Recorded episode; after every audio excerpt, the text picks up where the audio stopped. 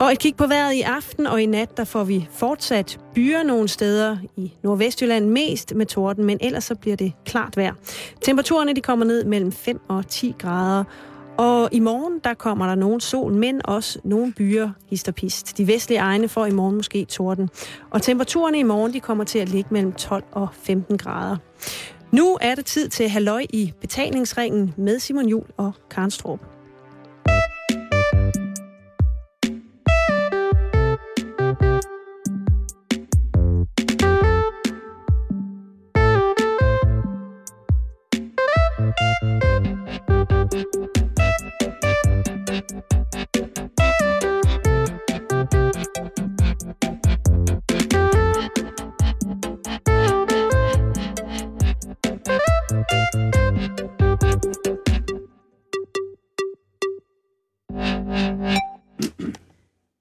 Eftermiddag og rigtig hjertelig velkommen indenfor til Halløj i Betalingsringen. Mm. Og velkommen til dig, Simon. Fugl. Hvad spiser du? Karen, jeg spiser noget af det kage, jeg holder allermest af i verden. Ja. Og det er... det her er en honningkage, ja, som standard. Men det er ikke bare en honningkage. Det er honningkage fra Christiansfeld. Og så er der altså lagt aprikos ind i. Så det er en aprikossnitte fra bageren i Christiansfeld, stedet i Danmark, hvor du henter din fucking honningkage. Og en af vores gæster i dag, jamen han er derfra. Og det er ham, der har taget det med? Det kan jeg love dig for. Og det smager æderruk. Det smager godt. Jeg vil ikke få at lyde heldig på nogen måde. Det skal jeg ikke. Men jeg spiser ikke så meget kage. Men nej, den her kage... Mm. Det er virkelig, virkelig god stil at være gæst i et radioprogram, og så tage kage med. Det kan jeg godt lide. Allerede der er der simpelthen toppoint herfra. En egens specialitet. Ah, det, der er godt ved det, det er, det er ikke bare sådan noget dum aprikosmarmelade derinde. Den er sådan justeret, og så er den trukket over med mørk chokolade, så vi får det bitre, vi får det søde, og lidt fade i aprikosen, men så er der tilsat en lille smule lidt syrligt, som altså gør, at den her honningsmag og kanelen, som er et voldsomt fremtrædende parameter, også afgørende for, om man kan lide honningkagen. Det er altså hele symfonien her. Aprikositter fra Christiansfeld. Go for it. Mens du lige tykker af munden, Simon. Det skulle handle om det hele dagen i dag. Jeg skulle lige til at sige, at man kunne måske godt tro, at det skulle handle om kage i dag. Ja, kunne man godt. For det er jo Karendag. Ja. Men det skal det slet ikke. Det skal handle om noget meget, meget andet. Lige om lidt afslører jeg, hvad det er.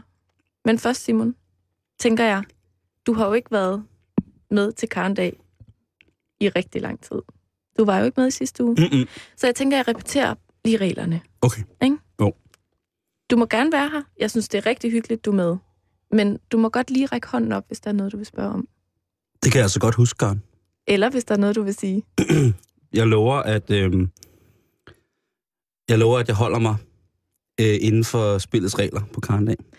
Hvis ikke, så ligger der i hvert fald cirka 12 honningkager foran dig, som du måske kan beskæftige dig lidt med. Jeg skal ud og spise bagefter. Det kan jeg ikke tænke. Jeg skal nok tage i dig. Hvis jeg kommer til traktement og siger, ja, det er lidt skidt. Det er dejlig mad, men jeg kan ikke mere. Jeg har spist lige omkring 58 gram aprikosnitter. Ja, ej, det er lidt dårlig stil. Jeg vil ikke skamme over at sige det, vil jeg så sige på den anden måde. Mm-mm. Ikke i mit selskab, det skal du i hvert fald ikke. Man kan aldrig få for meget kage. Nej, det ved jeg godt. Og slet ikke på Karendag. Efter smager godt. Nå, men Simon, i dag, der skal det handle om fugle. Det skal handle om fugle i dag, Karen. Det har du fuldstændig ret i. Karendag, jamen du hørte rigtigt. Også dig, kære lytter. Karendag handler i dag om Danmarks fugleliv. Blandt andet, og menneskerne omkring det, vil jeg også have lov at mene. Lige præcis.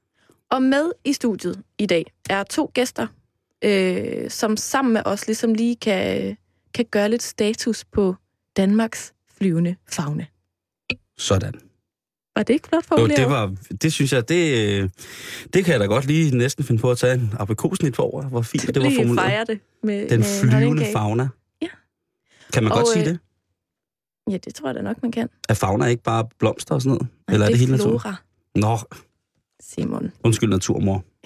Ja. Excuse me. Ja. Nå, men ingen tid at spille. Jeg vil faktisk bare skynde mig og præsentere vores to gæster i dag. Yes. Rigtig hjertelig velkommen til jer to. Knud Flindsted fra Dansk Ornitologisk Forening. Mange tak. Og dig, Morten Benson, ansvarshavende redaktør på netfugl.dk. Tak skal du have. Hvor er det dejligt, at I har lyst til at komme i studiet i dag til Karendag om Danmarks fugleliv.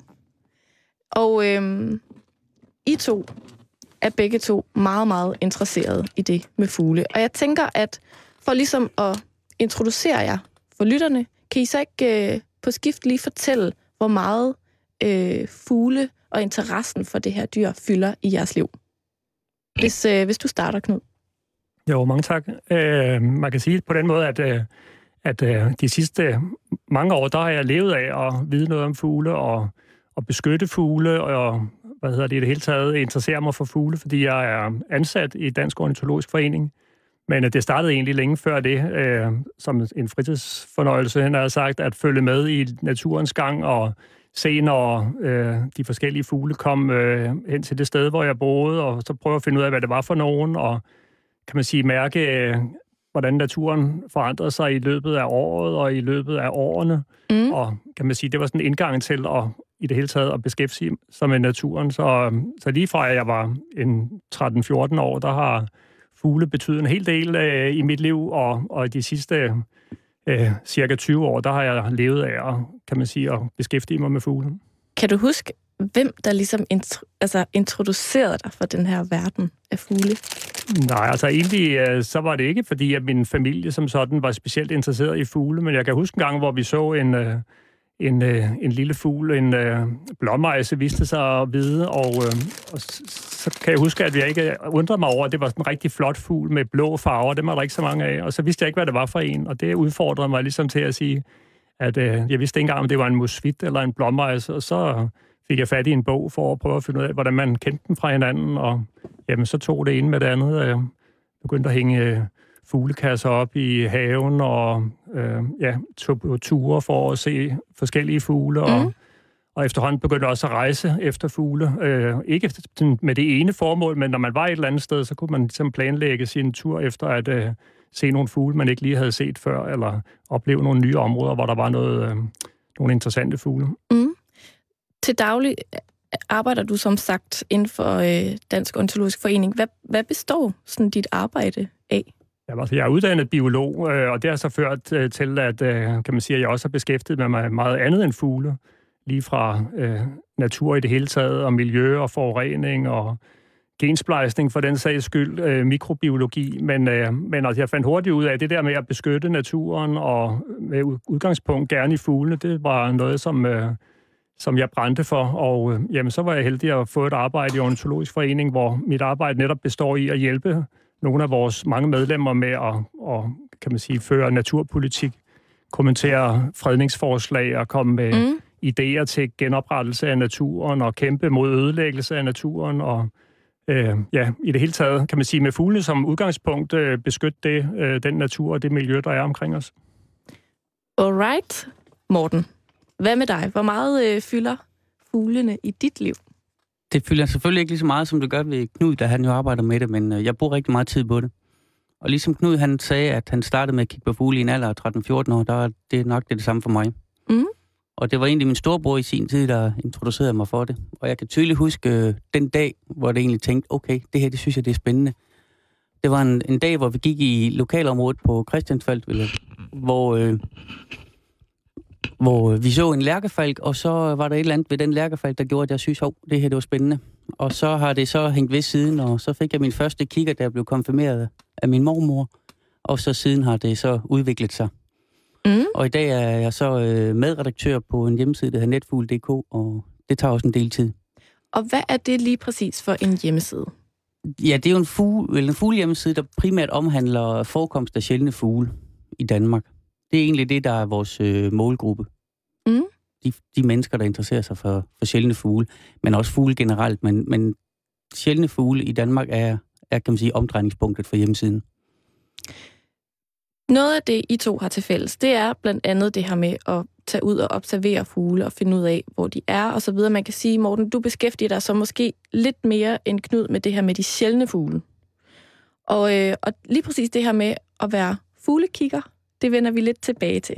Fordi først synes jeg, at det kunne være rigtig interessant at finde ud af, hvordan det rent faktisk står til med fuglelivet herhjemme i Danmark. Knud, hvad, kan man sige noget sådan generelt om, hvordan fuglene har det herhjemme?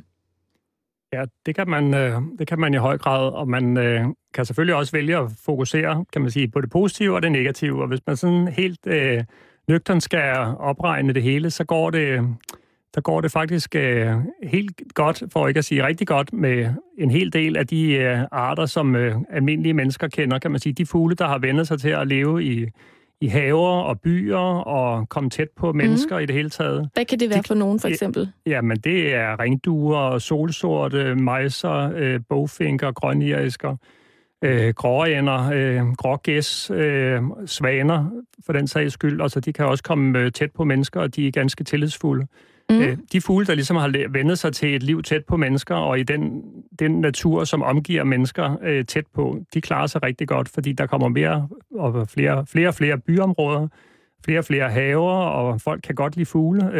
Mange 10.000-vis af mennesker går op i fuglene i deres have og sætter redekasser op og så videre, fodrer fugle, vil gerne have fugle ynglende tæt på og så videre. Så de fugle, de klarer sig rigtig godt.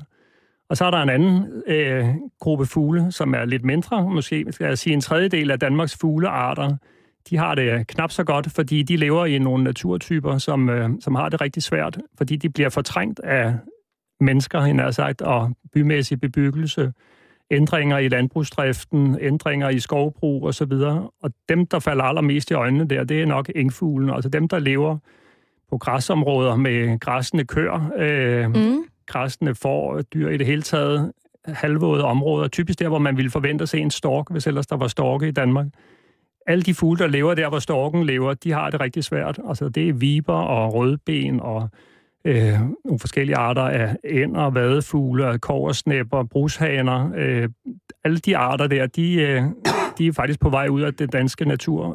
Nogle af dem er allerede forsvundet, stort set som storken, hvor vi kun har et par i Danmark i år. Den har været væk i nogle år nu, der er kommet en tilbage lige nord for grænsen og har ynglet der. Så kan man sige, den er lige på falderæbet og vil måske forsvinde igen til næste år. Måske kan vi håbe på, at den kommer tilbage.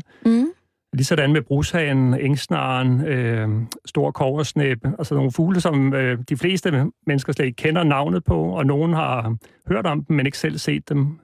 Urfuglen også, for eksempel, som lever ude på heden, den er allerede forsvundet for 20 år siden. Så kan man sige, der er en tredjedel, det går rigtig skidt for, og så resten, det går enten ok eller rigtig godt. Okay. Hvis man skal tegne et billede af, hvad der ligesom findes af fugle i Danmark lige nu i forhold til årstiden, hvad er det så for nogle fugle, der ligesom er tilbage lige nu? Rigtig mange faktisk, fordi at her i august-september måned, det er det tidspunkt, hvor vi har flest fugle i Danmark. Både individmæssigt, men i og for sig også artsmæssigt. Der er vi i hvert fald tæt på toppen. Det kan godt være, at der er lidt flere fugle sent på foråret, tidligt på ynglesæsonen der i maj-juni, men altså lige nu, der kulminerer det i hvert fald antalsmæssigt, fordi at alle fuglene har fået unger. Mange af de fugle, der lever i Danmark, de er her stadigvæk og er ikke fløjet sydpå endnu, og allerede for en måned siden, der begyndte trækfuglene nordfra at vælte ned over Danmark, altså fra Sverige, Finland, Rusland, de baltiske lande, de kommer nu her, specielt i september måned i stride strømme, både om dagen og om natten. Og nogle af dem gør kort ophold i Danmark, det er de fleste af dem, og nogle af dem, de flyver lige igennem og fortsætter ned mod Sydeuropa og Afrika. Og når du siger, at vi ligesom når et eller andet fugleklimaks lige nu. Hvor mange forskellige fuglearter findes der så i Danmark lige pt? Altså et groft overslag vil jeg sige, knap 300 arter vil man nok kunne være heldig at gå ud og finde, hvis man satte alle Danmarks ornitologer til at lede efter fugle, kan man sige, den næste uge, så kunne man nå op på et sted mellem omkring 250, det er nok mere realistisk. Morten, du er jo sammen med mange andre ude for at finde alle mulige forskellige fuglearter. Har I så ekstra travlt lige for tiden nu, hvor der ligesom vrimler med alle mulige forskellige fuglearter. Man kan jo sige, at der er jo masser at kigge på, så i den forstand har vi jo travlt, men typisk er det jo sådan nogle bestemte ting, vi leder efter, kan man sige. Nu ved vi, okay, nu er der chancer for de og de fugle, og så leder vi efter den type fugle i de biotoper, hvor de nu forekommer. Men det er rigtig nok, altså der er masser at kigge på lige nu. Hvad vil kunne få dig afsted og ud af det her studie for at... Og ligesom at finde en fugl. Jamen, der er flere arter, der vil kunne gøre det, men altså, man kan sige, sådan en dag som i dag, hvor det har blæst en del, så vil det typisk, så vil mange ornitologer sidde ved kysten. Og ved de kyster, hvor der er pålandsvind, jamen, så vil de sidde og se, hvad der kommer af havfugle, og som de kan registrere derfra. Mm. Og det er der mange, der vil gøre. Og det vil være oplagt at gøre sådan en dag som i dag, fordi det blæser meget. En dag, hvor der er lidt mindre vind, der vil typisk være småfugle, man måske vil gå efter. Og det kunne også være rovfugle, der kommer ind fra, trækker ud fra Falsterbo og kommer ind ved Stævns. Også et rigtig godt tidspunkt for det lige nu. Hvor mange gange om måneden er du ude for at finde fugle, Morten? Det er jo meget forskelligt, fordi hvornår er du ude at kigge efter fugle? Er det så snart, at jeg er i bilen, eller jeg er på cyklen, eller jeg er bare ude at gå? Fordi jeg holder jo øje med det hele tiden. Altså, når jeg kigger ud på vinduet, så er det jo ikke for at se, hvordan planterne de vokser. Ja. De vokser glimrende, kan jeg se i hvert fald, men det er jo fuglen, jeg holder øje med, og så derfor så registrerer jeg det jo hele tiden. Men ellers typisk i weekenderne kan der godt gå meget tid med det. Mm. Har du det på samme måde, Knud? Det der med, at du aldrig helt slipper dit falkeblik, når du bevæger dig ude i naturen?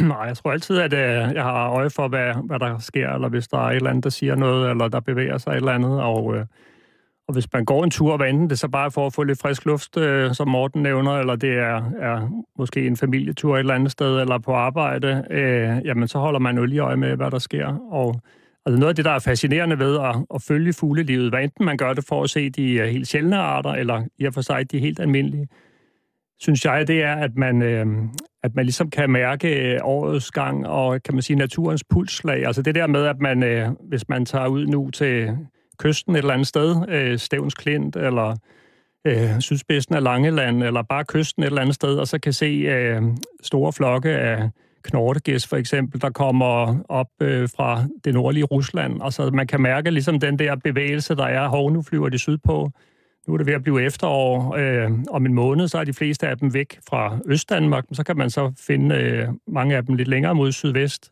og i november måned, der er der stort set kun knortegæs for eksempel i det sydvestlige del af Jylland, altså Vadehavsområdet osv. Og nogle arter, de forsvinder helt ud af landet og flyver måske til Afrika, og lige pludselig så er de tilbage igen i april måned, så kommer svalerne, og man kan ligesom mærke naturens gang på den måde. Mm. Det synes jeg egentlig selv er det mest fascinerende, men jeg synes også, det er rigtig sjovt at se nogle arter, jeg ikke har set før, altså sjældne fugle. Altså det er jo det der med, når man har en passion for et eller andet, og man synes, man har oplevet det meste, men så er det de nye ting, der gør det ekstra spændende. Simon, vil du sige noget?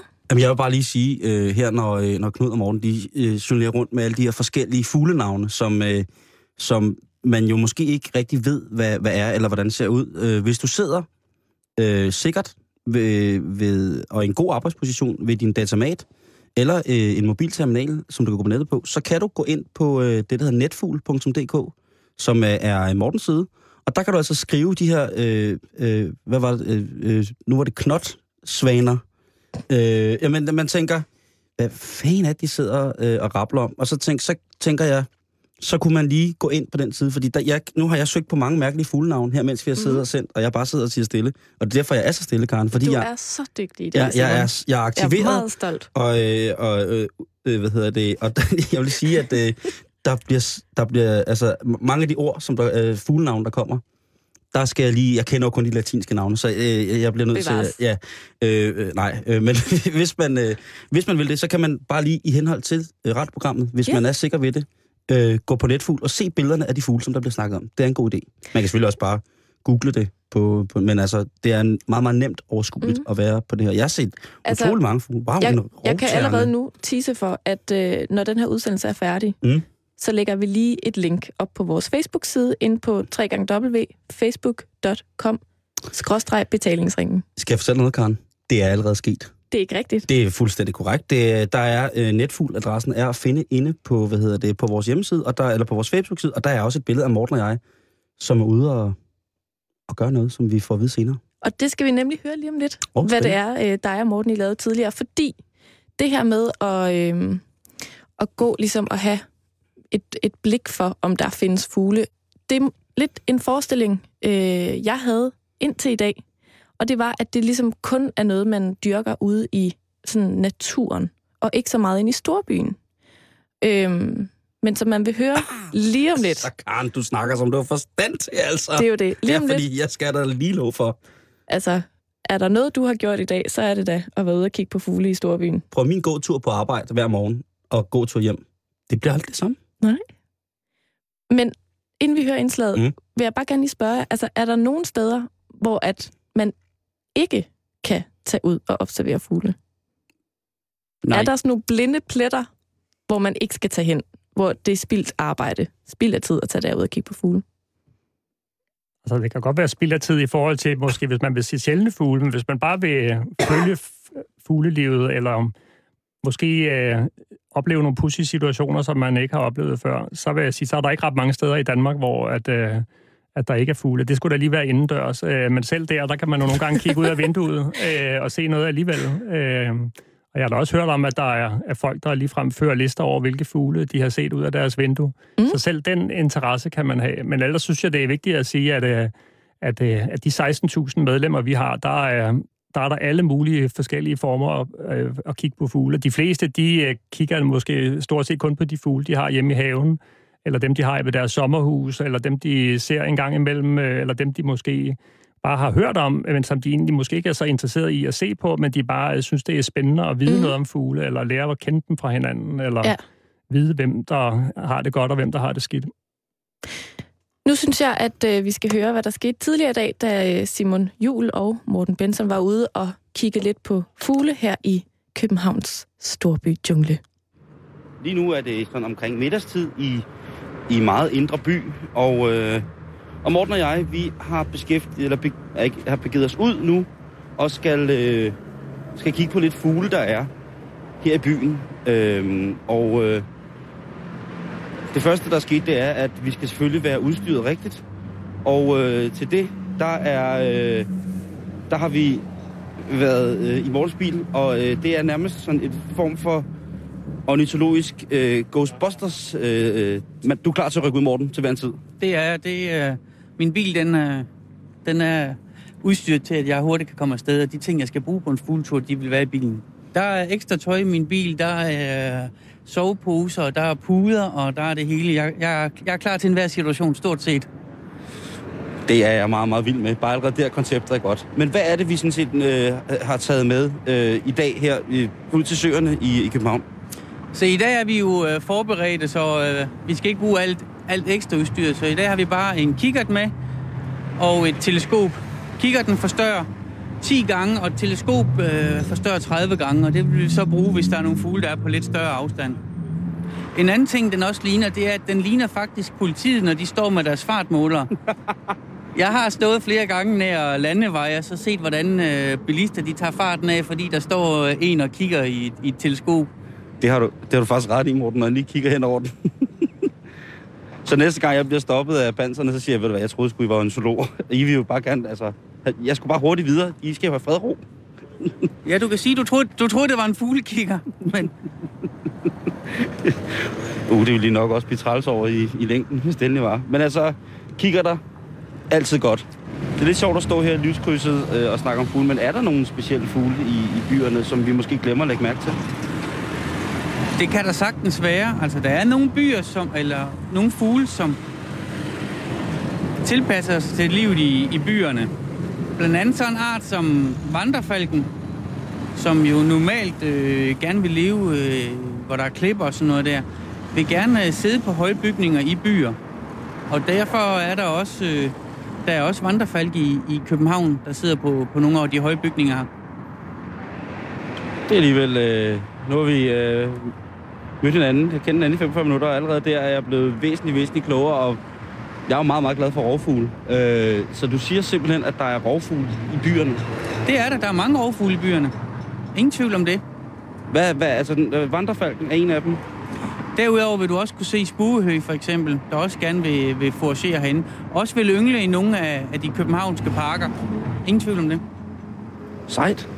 Nu skal vi over og se, nu sidder her ved Søpavillonen, eller det hedder jo faktisk Klamydia-slottet her i København. Og, ja. Og det er, skulle jeg hilse at sige, det er ballstedet for de enlige over 30, så det er mig. Når det er der, de lovhønsene, de kommer så? Jeg skulle til at sige, at man kan se nogle meget specielle former for fugle her i løbet af weekenden. Lad os gå den her vej rundt om, lige frem og så til højre. Der kan du se, der er meget, meget bart her. Ja. Der er stort set kun stier, men hvis du kigger over på den anden side af vejen, på den sø, så er der det her store grønne sivområde, som der ligger hele vejen langs søen rundt om. På begge sider af søerne faktisk. På de to søer, der er her. Ja. Ja, der plejer at være alskens fugl. Jamen, det skal vi da have fundet ud af så, hvad det er for alskens fugl, der er. Blishøns har vi til tider her. Ja. Enkle fiskehajer er der i hvert fald set. Men det kan jeg jo se, det er du helt ret i. Du har jo fuldstændig styr på, hvad der er der. Det er knopsvaner, og der ligger nogle sølvmåger deroppe, og der er også blishøns. Og de ligger alle sammen deroppe og venter på, at der kommer en med en pose brød. Det er jo tydeligt at se. Det kan være, at ham fra Nick & Jay kommer. Han fortæller jo en af sangene, han går ned og fodrer fugle sammen med sin datter. Men så vi er cirka 100 meter fra, hvor vi startede, og vi har allerede set et par arter af fugle rundt omkring. Men Morten, lad os gå over til... Du kiggede meget den der vej. Var der noget interessant her til højre, eller skal vi gå over ved Langsivne? Nej, jeg kiggede kun over, fordi der var... Det var deroppe, der lå svanerne, men lad os til at gå en tur nedad. De der dem, som man kan sætte i vinduet, en rovfuglemotiv, hjælper de? Ja, hjælper. Rovfuglesøgeletterne hjælper. Godt. Så diskuterer jeg aldrig nogensinde det mere med min mor. Nå, men nu er vi her ved for eksempel nok noget af det meste natur, man kan finde i Indre By i København, som er den første sø fra Frederiksbergsøen, som er... det er faktisk ikke rigtigt, det er faktisk den anden. Og her er tusindvis af mennesker, man har også lidt grønt, og her plejer der faktisk altid at være en masse fugle. Når det eneste, vi kan se, det er tre blishøns, en sølvmåge og en gråand. PT er repræsentationen af fugle meget begrænset ved den her sø. Den er klart under middel. Det tænker jeg nok, du vil sige. Så lad os prøve at gå videre og se. Vi kan måske gå rundt om den næste sø. Ja. Dernede, der kunne også gemme sig lidt. Hvis du nu har taget noget brød med, så kunne det være, det har hjulpet lidt. Jeg tror så ikke bare, der var kommet ænder. Jo, men er det der? Gør det noget? Nej, jeg tænker bare... Det er jo også en byfugl. Ja, det må man sige. Kæft, der er mange. Er det egentlig nogle specielle ænder, eller er det bare sådan grå og vildt gråænder, der er sådan almindeligt? Det er gråænder. Også dem, der er i alle de underlige farver. Lige præcis. Det er også gråænder. Det vil jeg blære mig ved til næste bedserviser i fuglekategorien. Nu beskrev du selv søen, Morten, som vi har været ude at gå ved. Ja, du, som jeg sagde til dig, så har du omtrent lige fundet den mest fugletom sø, der er i hele København. Jeg er ikke imponeret over den fuglelokalitet, du har taget mig med ud til. Nej, det er ret skidt. Ja, der er noget hvidt, der flyder rundt derude. Jeg er ikke engang sikker på, at det er en fugl. Det er to måger, der ligger derude. Vi haster videre til det, som jeg måske vil betegne som verdens vildeste fuglesø. Nu bliver det nærmest fuglemekka. Kan du høre det? Jamen, jeg er allerede ved at alerte alle mine fuglevenner for at sige, det er nu, det sker. Ja. Nu har vi fået følgeskab af din kammerat. Ja. Som også er ornitolog. Det er han, ja. Hvor er det vildt. Se nu her, hvor den var. Der er jo 1, 2, 3, 4, 5, 6, 7. Der er 8 fugledimser. Det er jo et ornitologisk overflødighedshorn, det her, kan jeg se. Ser jeg fejl, hvis der er andre arter derude? Det er fuldstændig korrekt. Lad mig beskrive... Jeg prøver at beskrive igen. Prøv at beskrive igen, og så uden at fortælle, hvad det er for en art. Ja, tak. Vi har en and. Sort, grålig fjerdragt på grænsen til hvid, og vi snakker størrelsesorden omkring 40 cm også stadigvæk. Den har et meget karakteristisk bredt sort næb på et sort hoved. Det er det, som jeg vil kalde et rigtigt næb, det der. Og så har den en lille bitte en lille bitte sådan pjusk på bagsiden af hovedet. Hvordan var den beskrivelse? Den var også udmærket. Nu lærer du heldigvis ud med at sige, at det er en and. Så nu ved vi jo, hvilken fuglegruppe vi er i. Nå okay, jeg måtte ikke sige, det var en and. Og det er helt i orden. Okay. Men der findes kun meget få ænder, der har den form for top om bagi. Og det er troldænder, der har det. Og når du så også siger, at den er sort og hvid, den du så der, det var så en han, der var ved at gå i pragtdragt, efter at den har været i sommerdragt. Men så passer det udmærket. Så er det hedder det pragtdragt? Ja, det gør det. Fuck, det er sejt. Det synes jeg, det er... når man ser dyreprogrammer, de kommer altid med mange mærkelige ting, men pragtdragt har jeg aldrig hørt. Det hedder det for ænder, og de er pragtdragt om vinteren. Om sommeren er de typisk i det, der hedder hannerne, er i det, der hedder eklipsedragten, og der ligner de hunderne rigtig, rigtig meget. Og lige nu, der skinner solen helt vildt ned over søerne i København, og det er faktisk ret varmt. Der er en lille bitte brise, men det er ikke noget, som der generer. Hvilket vejr kigger vi efter, når vi skal have det optimale ornitologvejr? Det afhænger af, hvad du vil se af fugle. Hvis vi nu vil se småfugle, der var i buskene eller i haverne her, så ville det være en fordel, at det ikke blæste for meget. Fordi blæser det meget, så trykker fuglene sig, og så er de ikke særlig aktive, og de søger læ. Så det vil sige, at de vil nok være inde midt i buskene eller lignende, men de vil være svære at se. Men lad os prøve, Morten, her ved Succesøen, og prøve at gå lidt længere ned. Nå, Morten, nu har vi trasket lidt rundt her. Om søerne inde i Indre By. Og vi har fået besøg af din homie fra netfugl.dk, og vi har faktisk gået og snakket om, at den her vej, som vi har gået os to nu, stort set den vej går jeg jo på arbejde hver morgen. Og jeg tænker jo, jeg skænker jo ikke faunaen det mindste. Jeg skal bare på arbejde. Men der er jo sindssygt mange fugle her. Der er rigtig mange fugle, og... selvom det er almindelige arter alle sammen, så er det jo spændende alligevel. Og hvis vi nu lige ridser lidt op, hvad det er, vi har set, så har der jo været toppe lappedykker, gråand, troldand, grønbenet rørhøne, sølvmåge, hættemåge, knopsvane, husskade, skovsbo, rørsbo og skarv, for blot at nævne nogle af de arter, vi sådan lige umiddelbart ikke kan huske, vi har set. Men der har været ganske pænt med arter. Ikke noget usædvanligt, men det siger der jo lidt om alligevel, at man kan godt få sådan nogle gode oplevelser herinde i byen.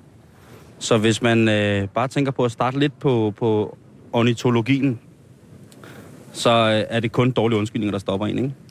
Det er det helt sikkert. Det er der ingen tvivl om, at man kan sagtens udføre det herinde. Nej, men altså, så det er... og så igen lige skyde jeres netadresse afsted. netfugl.dk. Ja, det er den hjemmeside, som vi har. Men det er mest med formidling, kan man sige, af sjældne fugle i Danmark. Men ville man kunne skrive, hvis man var i tvivl om, hvis man gerne ville starte, og hvis man nu er jeg 35, nu skal de fugle kraftedeme kigges på. Vil man så kunne skrive og spørge, hey Morten og Jens? Det vil du godt kunne gøre der. Ja, det vil du. Der findes også andre hjemmesider, hvor man kan gøre det, men altså på netfugl vil du også godt kunne gøre det. Men vi skal tilbage til studiet, Morten. Så jeg vil bare sige tak for gåturen og oplysningen omkring søerne i København. Det har været mega hyggeligt. Det har helt sikkert været hyggeligt. Nu så vi jo desværre ikke nogen rovfugle i luften. Det hele det var jo hen over søerne næsten, men vi har selvfølgelig et par 100 meter endnu, hvor vi lige kan nå at hive noget ned fra himlen. Lad os gøre det. Du lytter til Halløj i Betalingsringen her på Radio 24/7. Det er i dag Karendag, og det handler om fugle. Du hørte netop, hvordan det lød, da Simon Jul og Morten, vores gæst, en af vores to gæster i dag, var ude og kigge lidt på fugle hernede ved søerne. Hvordan synes du, Simon klarede det, Morten? Simon klarede det godt. Han imponerede mig med sin store, almene naturviden. Der var jo ikke det hele, han vidste om fuglene, men det havde han jo også folk med til at klare den del af det. Og det gik fint. Jeg lavede jo lidt test med Simon for at se, hvordan han, når man nu skal beskrive en fugl. Og vi fandt der frem til, at der var nogle ting, som han manglede ligesom at fortælle, da han gennemgik en af fuglearterne. Så han fortalte jo fint nogenlunde, hvordan den ser ud, men når han ikke fortæller, hvor stor den er, eller hvad den gør, for eksempel svømmer på vandet, så er det jo lidt svært at vide, hvilken fuglegruppe vi er i. Men Simon gjorde det fint. Der er potentiale. Så var det jo heldigt, du slag ud med at fortælle, at det var en and. Ja, der er jeg selv meget stolt af at holde styr på tingene i henhold til. Men det er jo klart, at det er en... det er en virkelig... Der tror jeg, man skal være dygtig, og man skal være meget specifik, når man går ind i det store fjerkræskatalog-quiz ved kun at beskrive. Men det var det, der var sjovt, det var jo at gå rundt om de her skidesøer, og så finde ud af noget nyt om dem. Fordi man har jo gået, og man har jo trasket i tid og utid rundt om de der søer. Men netop at finde ud af, at den her urbane biotop, hvor voldsomt den egentlig er. Mm. Det synes jeg var ret fedt at gå med Morten, og ligesom at få at vide det der med, at man tænker, jamen den fauna, der er, eller de dyr, der er omkring søerne, det er jo bare de hunde, som folk går tur med, ikke? Men det der med at kigge op, altså for eksempel det der med, at der er rovfugle i byen, ikke? Det synes jeg jo er mega interessant. At de også ligesom er blevet, hvad var det, du kaldte dem, domesticeret? Ja, det kunne man jo godt altså sige. Men de er tilpasset. De har tilpasset sig, hvor man, det er jo klart, at det vil mange arter selvfølgelig gøre. Hvor der, hvor jeg bor, inde midt i byen på Frederiksberg, undskyld, der er for eksempel en stor forekomst af byræve. Altså, der er ræve i byen, ikke? Mm. Og inde under vores eget camper, Fifi, kan der tit ligge, ikke tit, men jeg har i hvert fald oplevet det 3 gange, at på varme dage og sådan noget, der kan der godt ligge en lille ræv. Ja, eller man skal generelt altid huske at kigge under sin bil, inden man starter, når man bor i byen, men der er i hvert fald, der har ligget en rævmor, måske var det en rævfar, jeg ved det ikke, og 2 rævlinger, eller hvad det hedder, når de er små, og der blev man nødt til, altså, de er så vant til mennesker, de er selvfølgelig sky stadigvæk, men jeg blev nødt til at lave lyden, man vidste jo heller ikke, hvad man skulle gøre. Nej. Og egentlig ville man ikke forstyrre, for det så ret bekvemt ud på den måde, de lå og hyggede sig. Men det der med, at der får at vide, at der er så mange forskellige fugle, nu talte jeg bare lige lidt af de arter, vi nævnte, ved at gå rundt om søen en times tid eller sådan noget, at bare kun i fugle, ikke? Der var vi altså oppe på omkring 12 stykker. Mm. Så du har ligesom måske fået lidt et nyt syn på den by, du lever i, eller hvad, Simon? Sådan en ny dimension. Er nok mere den vej, jeg går på arbejde. At jeg synes, at det er rigtig hyggeligt at kigge, lægge mere mærke til det i hvert fald. Ja. Og jeg synes, og det er jo noget nørderi, så når man går ind på jeres hjemmesider, ikke? Og hvis jeg skal sige det, så er det lige ned min alley. Nu viste Morten, du har, vil ikke være sød at forklare den app, du har på din telefon omkring fuglekiggeriet? Jo, det er fordi, vi har en applikation, som vi bruger, når vi skal fortælle hinanden om de fugleforekomster, der er rundt omkring i Danmark. Det gælder faktisk ikke kun i Danmark, men også for Sverige og Norge. Og der er det sådan, at vi henter den applikation ned, og så inde i den, så kan vi taste, hvilken fugl det er, hvor mange der er af arten, og så kan vi gå ind på et kort, så sætter vi en nål på et Google-kort, der er fuglen, og så sender vi det ud i æteren, kan man så sige. Mm. Og så er det så, at dem, som gerne vil modtage informationer om den fugls forekomst, den arts forekomst, de får så den besked. Og så kan de så se, okay, der er i St. Jørgensø, der er der knopsvaner, dem vil jeg gerne se. Så kan de så tage til St. Jørgensø og se knopsvanerne. Og det gør vi så med alle arter, kan man sige. Og Morten, må jeg lige spørge dig. Hvis du sidder på arbejdet, du er lige midt i noget, og så tikker der sådan en besked ind på din telefon. Hvad gør du så? Ja, hvis det er noget, jeg ikke har set før, så, og jeg mener, der er en realistisk chance for, at jeg kan se det, så vil jeg helt klart køre efter det.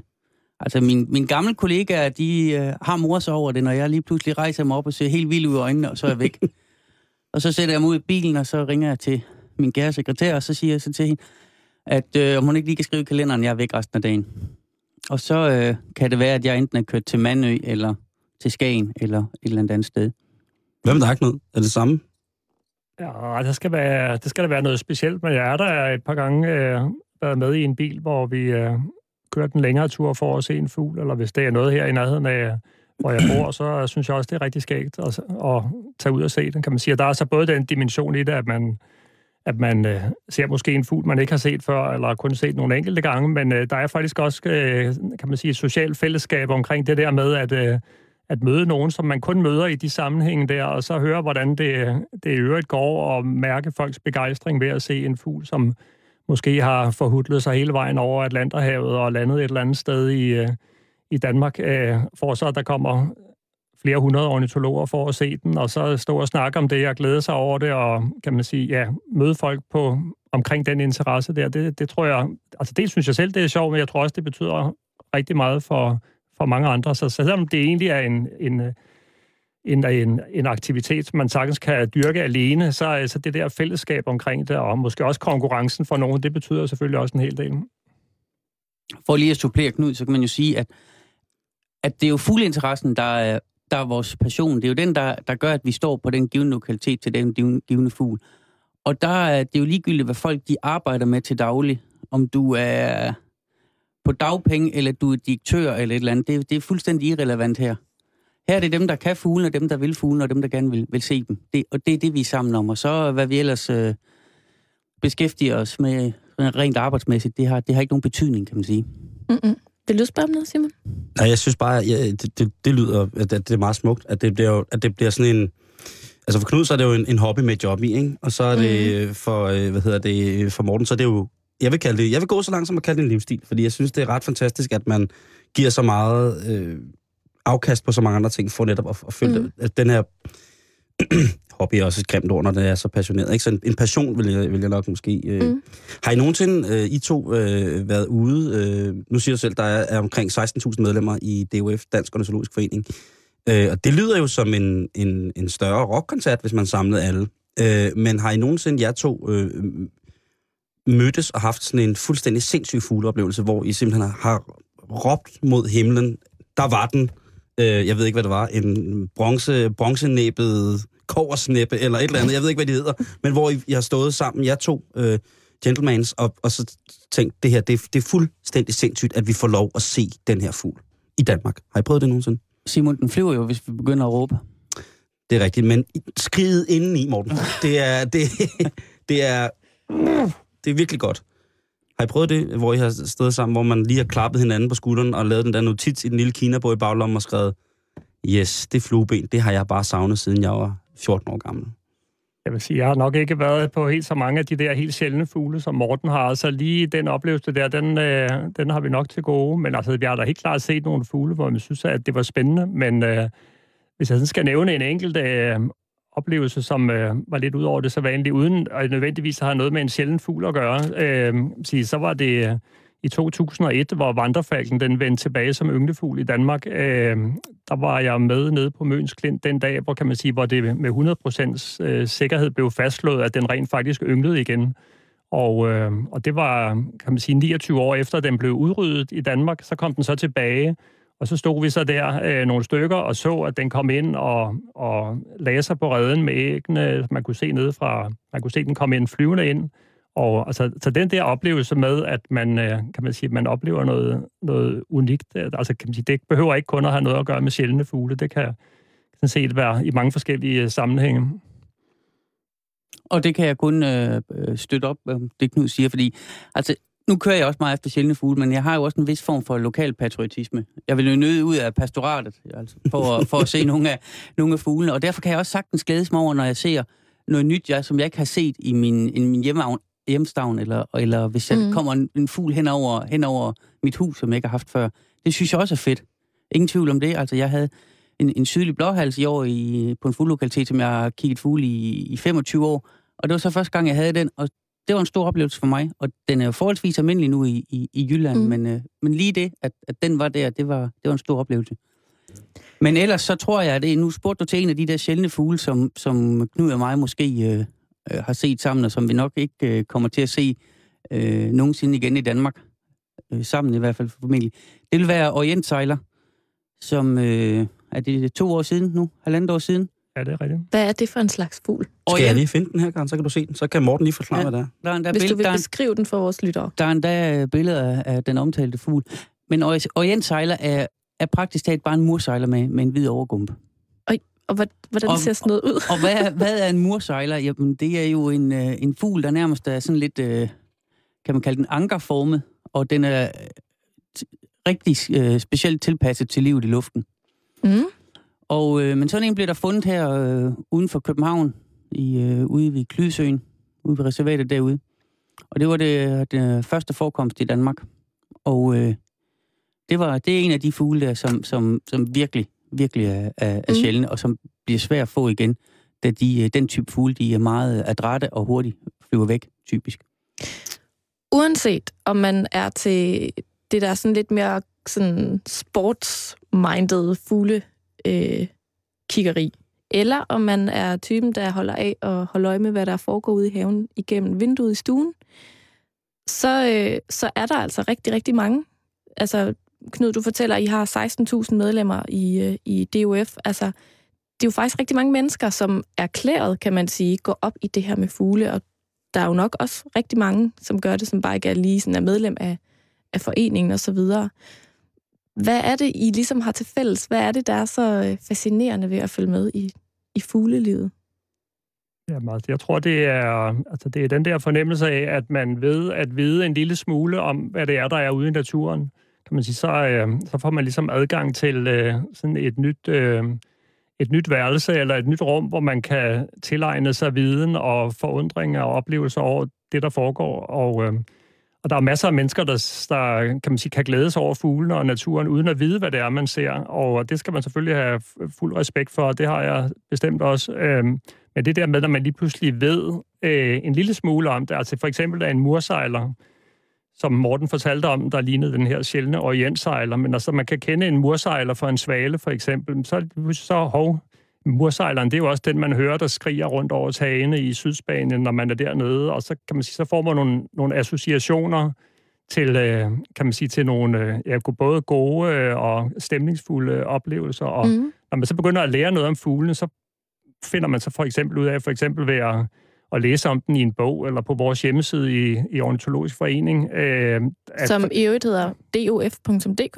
Ja, og der har vi også en elektronisk fuglebog, hvor man kan dels høre, hvordan fuglene siger, og lære noget om dem, og få at vide, om de går frem eller tilbage i antal. Men noget af det, som er meget fascinerende ved den her mursejler, som altså ligner en svale, men som typisk om sommeren flyver rundt ind i byerne, skrigende hen over hustagene, det er, at fra den forlader sin rede her typisk i august måned, og flyver sydpå ned til Afrika, syd for Sahara, og indtil den så kommer tilbage næste år i maj måned, der flyver den hele tiden, både dag og nat, i 10 måneder eller 9 måneder, der rører den ikke jorden.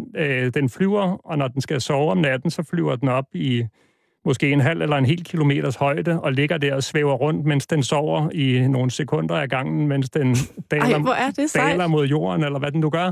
Det er fuldstændig ligesom Mikael Bertelsen. Ja, han er en mursejler. Der er nogle paralleller der, som I kan uddybe, men altså, den der fascination ved, at sådan en lille fugl, som ikke er meget større end en stær, eller det er den er mindre end en stær, har lidt større vingefang og kan flyve utrolig hurtigt, måske op mod 200 km i timen. Den ligger der og kan flyve i månedsvis. Og eksempelvis også, når den har unger i reden her, og det bliver dårligt vejr, regnvejr, eller der kommer en front ind over, og det bliver koldt, så flyver de voksne fugle, mens de har unger i reden, så flyver de voksne til Belgien eller Frankrig, og ligger dernede i det gode vejr og samler kræfter. Når det så bliver godt vejr i Danmark, så kommer de tilbage og fodrer ungerne. Og det er lige en smuttur for dem. Og den ved man, kan man sige, den kan man læse om, men når man så ser fuglen i virkeligheden, så synes jeg, det giver sådan en ekstra spænding og fascination ved at følge med i naturen der. Og det er det, man ligesom ved at åbne et vindue der til naturen, så kan man ligesom få nogle ekstra oplevelser. Hvad siger du, Morten? Jamen, jeg er helt enig med Knud i det der. Jeg har ikke så meget tilføje til det. Nej. Vil du sige noget? Ja, jeg tænker bare på... Som ny sådan fugle... Ej, jeg bliver også nødt til at tænke på, at min kontakt med fugle gennem en længere årrække har jo været netop det der med at gå på jagt. Og nu er vi jo sådan 18 dage inde i den store andejagt, kan man sige, som starter den 1. september. Når jeg er ude... nu er jeg ikke den store dyrker af vandjagt, altså af pramjagt, hvor man sidder ude i sivne og fryser. Men jeg kan godt være fra land og så ud over vand, men er der noget, som sådan nogle typiske steder, hvor man går på andejagt, er der noget specielt, som jeg skal kigge lidt efter, Morten? Altså, hvor jeg tænker, der kan du måske være heldig, fordi jeg sidder der jo fucking alligevel med en kikkert, og jeg behøver ikke at skyde på alt, hvad der rører sig. Jeg kan jo også godt, i stedet for at plafløs, jo kigge lidt på, hvad der er. Når du siger, at du skal kigge efter den, er det så igennem kikkertsigtet på geværet, eller...? Ej, jeg har også en almindelig kikkert med. Men det er faktisk... normalt så skyder man ænder med, med bøsse, og der er som regel ikke et kikkersigtemiddel på en bøsse. Det er som regel på rifler, og hvis man går på andjagt med en riffel, så er man absolut en bedre og mere sikker skytte end jeg. Det vil jeg bare lige pointere. men er der noget derude i de der sivting, hvor vi sidder og kukkelurer, hvor man tænker, okay, nu har jeg siddet her i 4 timer, alt er frosset af mig, men jeg kan dog måske lige kigge efter en... Jamen det, der vil være, det er, at lige nu er jo tidspunktet, hvor mange af gæstene kommer ned. Okay. De kommer nu op fra faktisk de arktiske egne. Nu nævnte knortegæs tidligere, men også bramgæs kommer nu i store tal og for at tage holdt i Vadehavet. Og vi stod der jo i 50-100.000 eksemplarer. Og så det er noget, man kan kigge efter nu. Så kunne man måske godt skyde med riflen, når de står 100.000 sammen, men alligevel. Jeg bliver nødt til at spørge, simpelthen, Karen. Jamen, du får et sidste spørgsmål. To efter. Knud, har du en yndlingsfugl? Ja, det har jeg måske nok, når det kommer til stykket. Jeg er ikke lige sådan en, jeg har valgt på forhånd, men altså en af de fugle, som man sådan sætter pris på i dagligdagen. Det er jo for eksempel solsorten, kan man sige, Danmarks talrigeste fugl. Jeg vil ikke ligefrem udnævne den til min favoritfugl, men altså, det er nok den fugl, som flest almindelige mennesker sætter pris på, når den synger om sommeren. Dels er den jo en af de smukkeste fuglesange, vi har, og dels er den i stort set hver eneste have i hele Danmark. Vi har 2,4 millioner par, så vidt jeg husker, sidste gang de blev talt, og det er simpelthen, kan man sige, dels er den, og den er jo egentlig også meget speciel og altså smuk at se på, men altså alle fugle har noget specielt over sig. Vandrefalken, som vi kiggede efter i byen, det er jo også dybt fascinerende. Altså verdens hurtigste fugl kan flyve 380 kilometer i timen, når den dykker. Mursejleren der, husskaden er utrolig flot. Så. Jeg kan godt sige, at jeg stillede for sine åndssvagt spørgsmål der. Ja, skal jeg nævne alle det Danmarks fugle. det når vi ikke, for der er ikke så meget tid tilbage. Og inden vi stopper for i dag, så har jeg lige et par fuglespørgsmål. Jeg har lige spurgt Morten. Altså, jeg spurgte Morten også. Nåede du at spørge? Nej, jeg nåede ikke at spørge, men jeg synes da, hvis han har en... Okay, så lige hurtigt. Hvis han... Har du en yndlingsfugl, Morten? Det kan jeg høre, der skal svare hurtigt på. Det har jeg ikke, men jeg kunne godt tænke mig at se den fugl, der lever på Madagaskar, der hedder Bensons Rock Thrush. Sådan. Tak for det. Sejt. Nej, som sagt, så har jeg lige et par fuglespørgsmål, og de kommer lige fra mit hjerte. Nummer 1. Hvordan kan det være, man aldrig ser dueunger? Der er rigtig mange duer i byerne og så videre, men man ser aldrig deres unger. Hvordan kan det være? Ja, men det er jo fordi, at at de bygger deres rede et sted, hvor man ikke lige ser dem. Altså, hvis man har lidt øje for det, så kan man faktisk godt se dueunger, og vil sige, at dueunger, når folk finder dem, når de enten er drættet ud af reden i blæsevejr, fordi at den Danmarks mest almindelige due, det er jo ringduen, og den er også Danmarks dårligste til at bygge fuglereder. Så lige snart det blæser lidt om sommeren, så falder reden ned, og ungerne falder ned. Og når folk så finder sådan en dueunge og fotograferer den, så ligner det sådan en mellemting mellem en misdannet krokodille på næbet, fordi det er højst besynderligt, og den er sådan halvskaldet i hele hovedet, og ingen aner, hvad det er. Så sender de et billede ind til Dansk Ornitologisk Forening, og så siger, hvad er det for en fugl? Og så kan vi sige, at det er en ringdue. Så hvis man har lidt øje for det, så kan man altså godt finde dem, men det er simpelthen fordi, de bygger deres reder steder, hvor man ikke lige finder dem, medmindre de blæser ned i stormvejr. Så det sidste spørgsmål. Hvorfor ser det så voldsomt ud, i hvert fald i nogle fuglearter, når de parer sig? Det har jeg i hvert fald lagt mærke til ved duerne og også ved ænderne. Altså, hvorfor skal de sådan op og slås i den der proces? Hvad foregår der? Ja, altså, når andefugle, de parer sig, så ser det voldsomt ud. Og det er jo fordi, at hunanden der nærmest bliver tvunget ned under vandet under parringen, og det er der nok mange, der synes, det ser lidt besynderligt ud. Men altså, normalt så går det jo godt, men i sjældne tilfælde, der er der faktisk eksempler på, at sådan en and, den kan drukne under parringen der. Det er jo ikke så heldigt, men det er åbenbart den måde, som naturen har fundet ud af, at det skal foregå på hos ænder. Der er ikke sådan en eller anden naturlig forklaring på, at der skal noget vand til, før at miraklet ligesom sker. Nu er ænder jo en vandfugl, så det er måske ikke så mærkeligt, at det foregår i vandet, men det ser voldsomt ud, det har du helt ret i. Mm. Vil du sige noget, Simon? Nej, altså, jeg tænker, det kan også være, at ænderne bare er sindssygt liderlige, ikke? Altså, jeg tænker, at det er jo noget meget Den helt almindelige danske gråand er meget, meget kendt for, at op til altså over 15 hanner går på samme hund i altså det er, vi snakker en animalsk massevoldtægt af kaliber her. Det, man ser det tydeligt hos delfiner og hos gråænder. Så kan man ligesom slå den sammen. At det er de to dyr, som, hvor det i hvert fald er registreret, at man gerne er mange om et hul at dele. Og med disse ord vil jeg sige tusind tak for i dag. Tusind tak, Morten og Knud, fordi I kiggede forbi. Tjek lige hjemmesiderne dof.dk og netfugl.dk, og tak for kage, Morten. Meget, meget, meget fint tiltag. Jeg skal bringe de fine roser videre, som Simon kom med i starten af programmet. Jamen, så sagde jeg morgen. Tak fordi I kom, og tak til dig, Simon, for god ro og orden. Selv tak. Vi er tilbage i morgen, samme tid, samme sted. Nu er det tid til nyhederne.